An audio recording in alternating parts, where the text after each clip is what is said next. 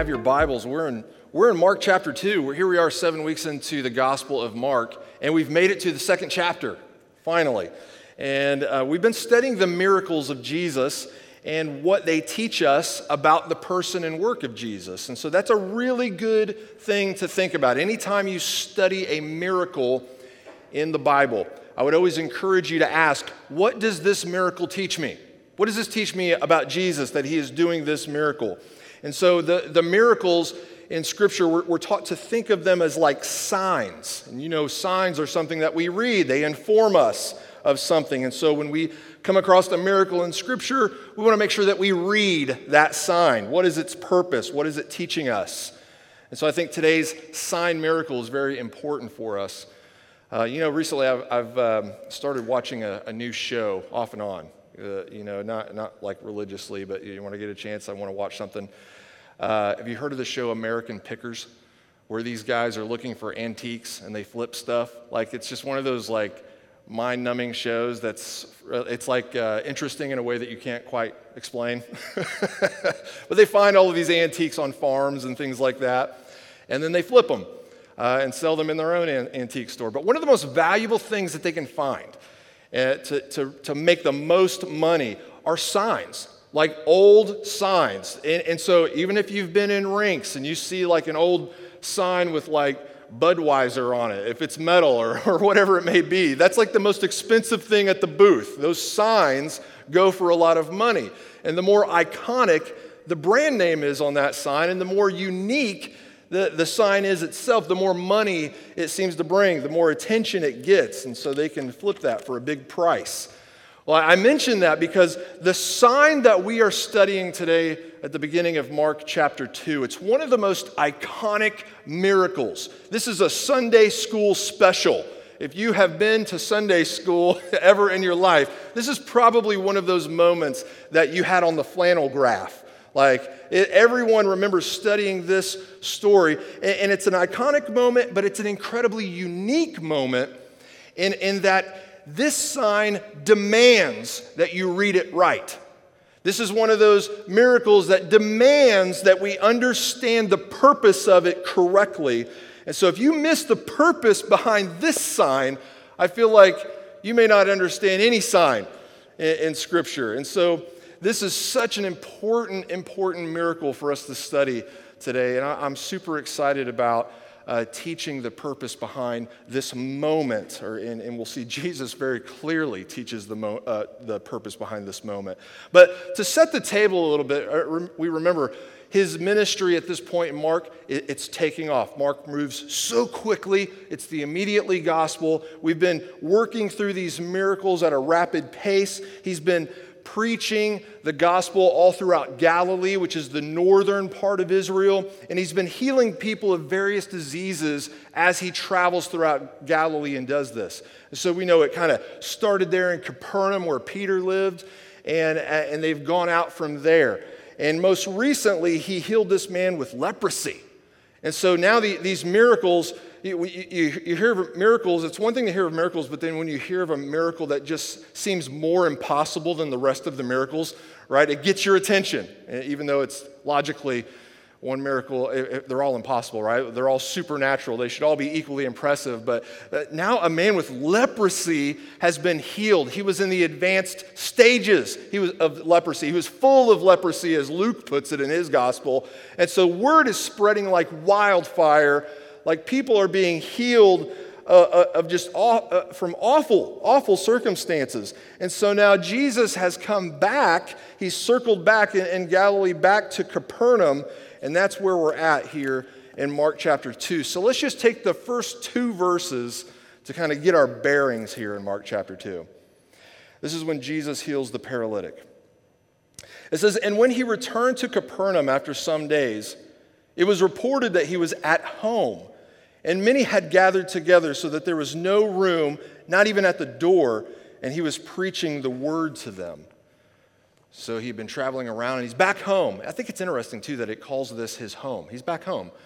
And so this is likely where Jesus called home. He's living at Simon Peter's house, And this is, this is kind of the base of operation in the beginning of his ministry. This is where he is living. And so we mentioned like that, that place, you can literally still go to what is likely Peter's house over in Israel. You can actually visit where Jesus physically lived in his earthly ministry. And so they circle back here, but all this popularity has been swirling around Galilee at this point. These miracles had begun to spread, the, the news of these miracles had begun to spread.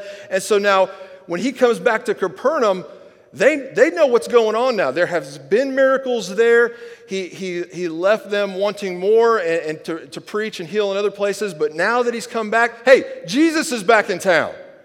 So now everyone in Capernaum is just like trying to crowd into Peter's house, trying to get close to Jesus. Many were gathered there, there together, it says, so that there was no more room, not even at the door. So this is a standing room situation only.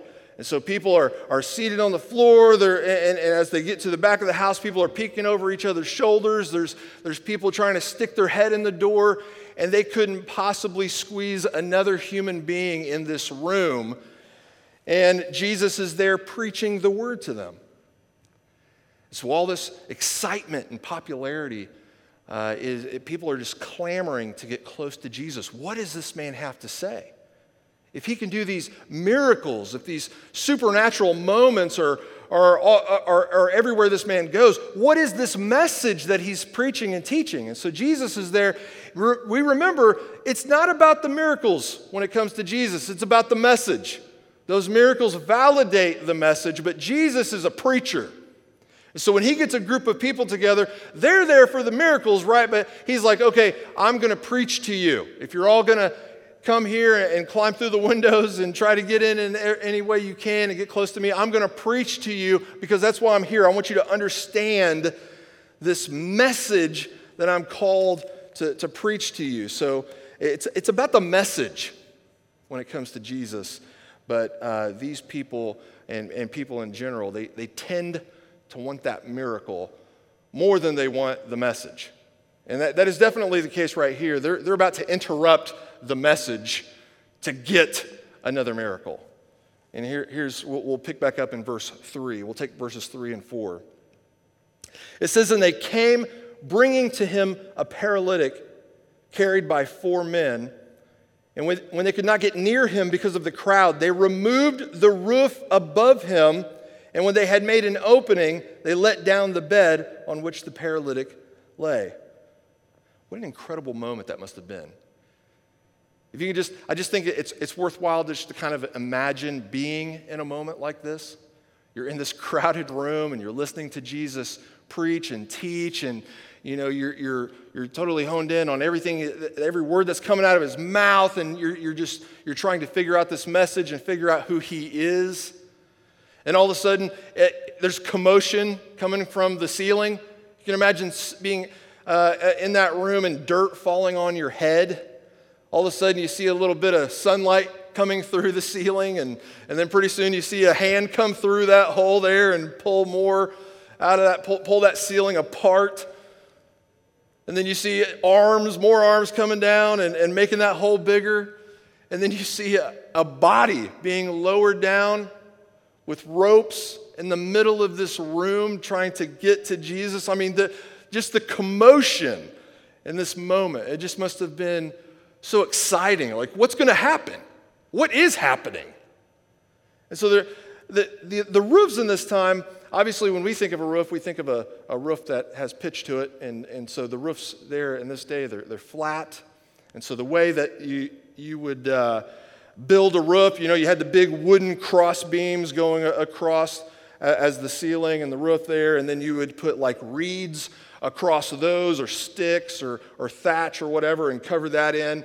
And then you would take like mud and you would cake it over all of that, all of those reeds, and then it would dry and make like this flooring that you could actually walk on. And so in that day, your roof was actually a really useful part of your home. You spent time on your roof. It would be where you stored things. It would be where you, you would maybe dry out fruit or keep some food. It might be a place where uh, I read where uh, people would often sleep on their roof at night if the weather was right. That was a very pleasant thing to do and popular thing to do with your roof. But there was a staircase that would go along the side of your house where you could, uh, uh outside of your house where you could just walk right up to the roof. And so access to the roof would be a really easy thing. I mean, you could just take the staircase right to the roof. And to dig through, I mean, to get through that roof, you would literally dig through it. You could literally dig through it like you would because it was dirt and then reeds and sticks, and then you get in between those cross beams, and you could very easily dig your way into this house. And so, the homeowner in me, I can't help but wonder what Peter's doing right in that moment. Like, that's my house, man. What's going? What's what's Peter doing at this moment? Like, I, am so sensitive to like things that happen in my house. Like, I got my dad ears, right? There's a toilet running 60 feet away. Right? You, know, you just know, you sense it. And you want to take care of everything. Like Peter must be just like freaking out right now. That's my roof. They're, they're digging through my roof. What's happening right now? Nobody ever talks about that. I wonder if even after the fact, Peter sees these guys later like, hey, your leg's feeling better? You want to fix my roof maybe a little bit? Feel good enough for that? So we're also not told what the relationship is between these four men and the paralytic. And so that's, I think that's fun to speculate too because these men are going to such an extreme here to get this man to Jesus. It, it's reasonable, I think, to speculate that there's a close friendship here at the very least. These, maybe these are people who work together uh, and, and someone's been uh, hurt on the job in a horrible accident and he's unable to provide for his family anymore and they feel terrible about it and now they're trying to get this man to Jesus, hopefully to see him healed. Maybe this is a family member and this is like a, a family of men getting one of their family members who is paralyzed from an accident to Jesus. Uh, it's pure speculation, but just the fact that they go to such extreme measures to care for their friend to, to tear up someone, somebody else's house, to lower him down with ropes, to get him to Jesus, to, to get him cured. I think it's I think it's worthwhile to maybe pause and reflect on that. Like, do you have people like that in your life? Are you, are you a friend to someone like that in your life? That's just such a blessing. That, that's, I think this is the epitome of what Christian fellowship and community should be. We should all ask ourselves Am I a friend like that to someone in the Christian community? That when they're down and out, I'm going to an extreme to care for them. Or maybe they're, maybe they're down and out, maybe, maybe it's not even a physical thing, but it's an emotional thing or a, a problem or circumstance in their life. Are we bending over backwards to help this person get through this time and get them to Jesus and, and minister to them with the gospel as they're going through an awful time? You should always ask yourself Am I being that person to someone? Are you being like that to someone? And is someone being like that to you? Well, hopefully, if you live in Christian community, you can say yes to both of those. You are actively participating in, in fulfilling needs and helping your Christian brothers and sisters and you have people in your life in Christian community actively fulfilling needs in your life, and when, you, when you're down and out, people are there. People are there to go to an extreme. I think this is just a snapshot, just a little snapshot that was worth pausing and reflecting on. You need to have people in your life that are willing to dig through a roof for you. You need it. And you need to be like that for somebody. It's easy to say, well, nobody invests in me like that. And then we rarely get to, to say, like, oh, well, yeah, I'm actively investing in someone else like that. Focus on that question first. I just, I just bet, I just bet though, I just bet this paralytic man eh, or this paralytic is, is a good friend of these four men and they are caring for him. They deeply care for his future and his family. And out of an act of desperation, they're going to an extreme to just get him to this man who's known for healing people with leprosy and various diseases. This is hope. It's a fascinating moment. It's just a fascinating moment. And, and so it's about to get more, even more intriguing, though. Let's read verse 5. Here's what Jesus says And when Jesus saw their faith, he said to the paralytic, Son, your sins are forgiven. Son, your sins are forgiven. So can you imagine? Again, just put yourself in this moment. You're one of these four men that went to this extreme. You've lowered him down. He gets to Jesus, and Jesus says, Oh, wow, the, the, you know, the, the faith of these men. Son, your sins are forgiven. You're one of these four men, and you're thinking, Huh? I mean, that would be disappointing, right? Let's, let's not act like that wouldn't be just totally disorienting. It, it was disorienting on a couple of levels here. Uh, because, yeah, obviously these men didn't bring their friend there to have his sins forgiven. That's not why they came. That's not why they dug through the roof. That's not why they lowered him down. They, they weren't hoping that his sins were, were going to be forgiven that day. So when Jesus says that, that is a, they're, they're dumbfounded. They're clearly going to be dumbfounded and disappointed. Uh, they went to, to that extreme, and, and that's how he responds. So that, that would have been disorienting. But the fact that Jesus said, Son, your sins are forgiven, that would have set off alarms. Like if you knew anything about Scripture, if you knew anything about the Old Testament, if you knew about the law, only God can forgive sins. This would be, this would be a radical, radical thing to say. And Jesus just says it out loud at the most awkward time possible. What is he doing? Your sins are forgiven. Well, there were people who knew the law there. There were people who understood the Old Testament, and the alarms did start going off. Read with me here in verses 6 and 7. It says, Now some of the scribes were sitting there, questioning in their hearts, Why does this man speak like that? He's blaspheming. Who can forgive sins but God alone?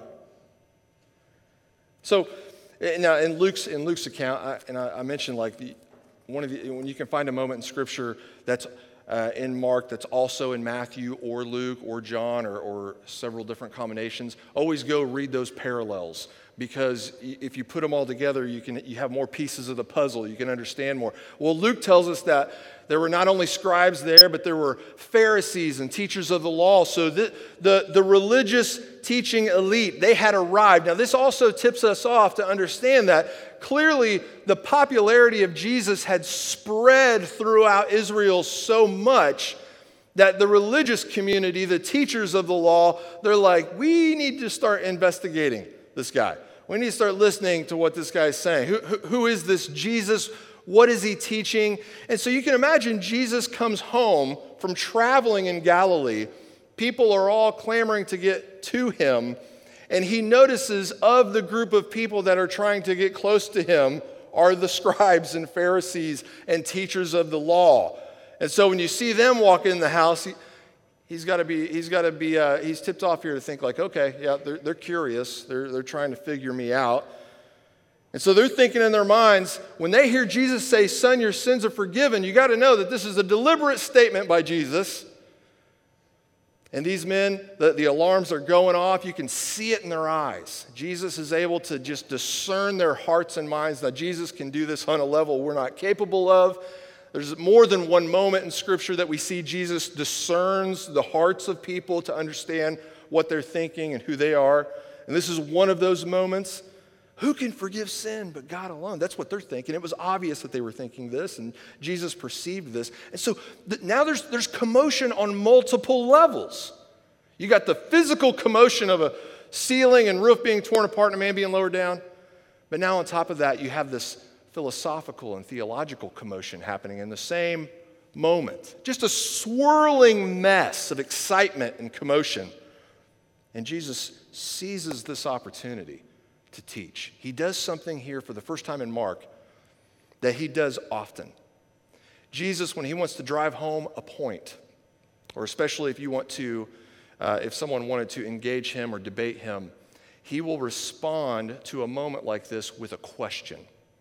And it disorients those who are interacting with him, certainly so in this case. He, he responds with a question. Let's read verses 8 and 9. Here's what Jesus says and immediately Jesus, perceiving in his spirit that they thus questioned within themselves, said to them, Why do you question these things in your hearts? Which is easier to say to the paralytic, Your sins are forgiven, or to say, Rise, take your bed and walk? Which is easier? Now, Jesus knew what they were thinking. He addresses it with a question, but now think about that question. Which is easier, to heal this man or to forgive his sins? That's kind of, if you just wanted to sum it up really quickly, which is easier? Have you ever tried to think about answering that question? Just pretend being a Pharisee or a scribe or a teacher of the law in that moment, and Jesus poses that question to you. Which is easier, to, to forgive his sins or to heal him of his paralysis? What would you do? What would you say? Oh, I, I, like to, I like to think about these moments. I mean, if I'm a Pharisee, if I'm being, maybe if I'm being facetious in this moment or, or you know, wanting to challenge him, maybe I would pick option one. Well, it's easy for you to say his sins are forgiven. There's no possible way for me to ascertain at this point if that's actually happened or not. So I'd say it's easier to say, or easier to forgive his sins right? Maybe if we're, if we're just trying to be the devil's advocate here and, and, and think through this, how you would respond, maybe that's what you would pick. But listen, these scribes and these Pharisees, they know the law. They understand the Old Testament. They understand that only God alone could forgive sins. If they chose option one, they would immediately be guilty of a great theological error to insinuate or to even play along that someone could forgive sins other than God. So they wouldn't pick option one. Would they pick option two? Well, it's easier to say, rise up, take your bed, and walk. Well, we might, if, if we're being, you know, if we, if we got our Sunday school clothes on and we're really trying to answer this question correctly, well, yeah, uh, the, the easier thing to do would be to heal paralysis because of forgiveness of sins. That's, that's our biggest need. But if these men choose that, right? If they choose that option, are they letting Jesus off the hook in this moment? Are they ignoring the fact that these four men are still looking down into this room and there isn't this awkward moment happening at this point in time? And what about this man who is laying before him needing to be healed? We don't know how they responded. It doesn't tell us. They didn't, we, we're, we're told, well, we're told they didn't get the chance to respond. Here's, here's what happens next, and, and this is really, really what you want to walk away understanding from this moment. Jesus explains what he's about to do and why he's about to do it. Listen to verses 10 through 12. But that you may know that the Son of Man has authority on earth to forgive sins, he said to the paralytic, I say to you, rise, pick up your bed, and go home.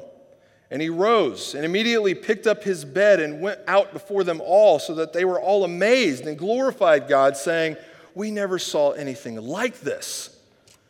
So Jesus uses this, this supernatural physical miracle to prove a spiritual point. Remember, this, this sign, if you can't read this sign, you're not going to read any of them right. He's telling us what's on the sign. He's not, he's reading it for us in this moment. And so he heals this man physically to prove that he can justify him spiritually, and that's the ultimate purpose behind his message and why he came. And so, sign miracles validate the message of the person who is doing the miracle. And so, never is that more clear than in this moment. Jesus articulates in a profoundly clear way the reason behind the miracle that he's about to do. Why is he doing this miracle? Why is he going to go ahead and heal this paralytic who was obviously lowered down to be healed? He says, that you may know that the Son of Man has the authority on earth to forgive sins. So that you can take it serious when Jesus says, Son, your sins are forgiven. So that you can understand and can verify. You, you can ascertain that it actually happened because it was verified by a miracle right in front of your face. He has the authority to forgive sins. That's why he came. If you don't understand that forgiveness is your greatest need in your life, then the Christian faith is always going to be something that's frustrating to you. It's always going to be something that's a little disappointing to you, that never quite fully delivers in the way that you think it should. If you don't see forgiveness as your greatest need, you'll be frustrated with church, and you're never, you're never going to be completely satisfied with Christian practices. You're always going to be questioning whether or not things work or, or, or, or, or you're, you'll be questioning if you're experiencing this the way that you should be experiencing this time. I, think, I feel like a lot of us do that. You ever, you ever heard someone, I've heard, I've heard several people say this, man, I gave Christianity a try. It just didn't do anything for me. It just didn't work. Man, I, I gave church a shot and it just didn't help me. I, I used to pray all the time and then I just stopped because it wouldn't do anything. Like when people, when people complain like that, on one hand, I can sympathize with that pessimism because I'm extremely pessimistic. I'm a butt a lot of times. And so when, when people complain like that, I'm like, ah, I can relate to that. You and I would be friends. I'm, I'm ashamed to say that, but that's just kind of the way I am sometimes. But what it, what it actually does when you hear uh, you know, claims like that or complaints like that, it exposes something. It exposes a monumental misunderstanding of the Christian faith. What do you mean you gave church a try and it didn't work for you? What do you mean you prayed and nothing happened? What, what, what, you went in with all the wrong expectations. You don't understand Christianity at all. Your greatest need has been met through the gospel of Jesus Christ. You can handle anything else life throws at you now. This should be the happiest experience of our life, but a lot of times we won't let these moments be happy because we make all of the, all of the smaller needs that we have in our life way too big. And we neglect that our greatest need has been met. We have been forgiven. We have been justified. We have been made right with God through Jesus Christ. And so, and, and I'm just preaching to myself today. I get lost in this too. I get lost in this too. I, I, let those other needs that I have in my life, those other prayers that aren't getting answered the way that I want them to, those, those other situations that are nagging at me, I let them grow and grow and grow and grow. And I focus all of my attention, all of my energy on everything that's going wrong. And I neglect the only thing that really needs to go right in my existence has gone right. It's that I'm saved, I'm justified. No matter how awful my experience may be in this church or in this community or in this life, my greatest need has been met through the gospel of Jesus Christ. He is completely sufficient. He has completely met that need. I don't have to add to it. I don't have to I don't have to pray enough or, or do enough good to hope that I can add that to anything that He's done in order to make me right with God. To, it, my greatest need has been fulfilled. And so that's why it's so important to study moments like this in Scripture so that we can snap out of it sometimes. We get so pessimistic, we get so down on everything. We get to where we start complaining about life so much. We complain about our faith. We complain about the church. We complain about our relationship with God. We begin to get dissatisfied. We begin to say things like, church doesn't work for us. I gave Christianity a shot. It's not panning out. No, none of my prayers get answered. We, we start to say things like that and we spiral and snowball. And we're, and we're missing out on this gift that we have from God. We have salvation through his son. And so, we need to always come back to that when we gather. This is why we need routine church. This is why we need routine fellowship. This is why we need friends in our life who will dig through roofs for us. This is why we need to dig through a roof for friends in our life, is because we're all prone to spiral out of control in pessimism and start to focus on the things that don't matter as much.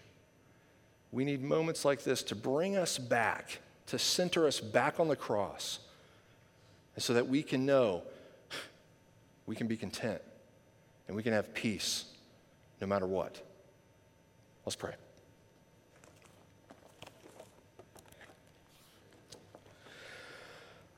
Lord, we are so grateful for moments like this in Scripture where you really spell it out. We read ourselves into Scripture so often. We um, have experiences in our life that we let overshadow moments like this in Scripture. We, like the people in this moment, we just want to make our relationship with you all about the miracles, and then when we don't get what we want, we complain and throw fit. Well, Lord, we thank you uh, for this miracle that teaches us you have the authority to forgive sins, and that's what matters more than anything else. Lord, had you only healed this man of paralysis and not forgiven his sins, that would be an awful thing. This would be a sad story. But Lord, we're thankful, Lord, that you went beyond that. You did more than heal him of his paralysis, you forgave his sins. And he is with you right now, celebrating in heaven. Father, we can have that same hope that, Lord, because of the forgiveness that you offer through your gospel, we will be with you in eternity free from any need, ever. There will be no more need in our life. Father, we thank you for this hope that we get to live with right now and the peace and assurance that you give us through your word. And it's in your name, Jesus, that we pray. Amen.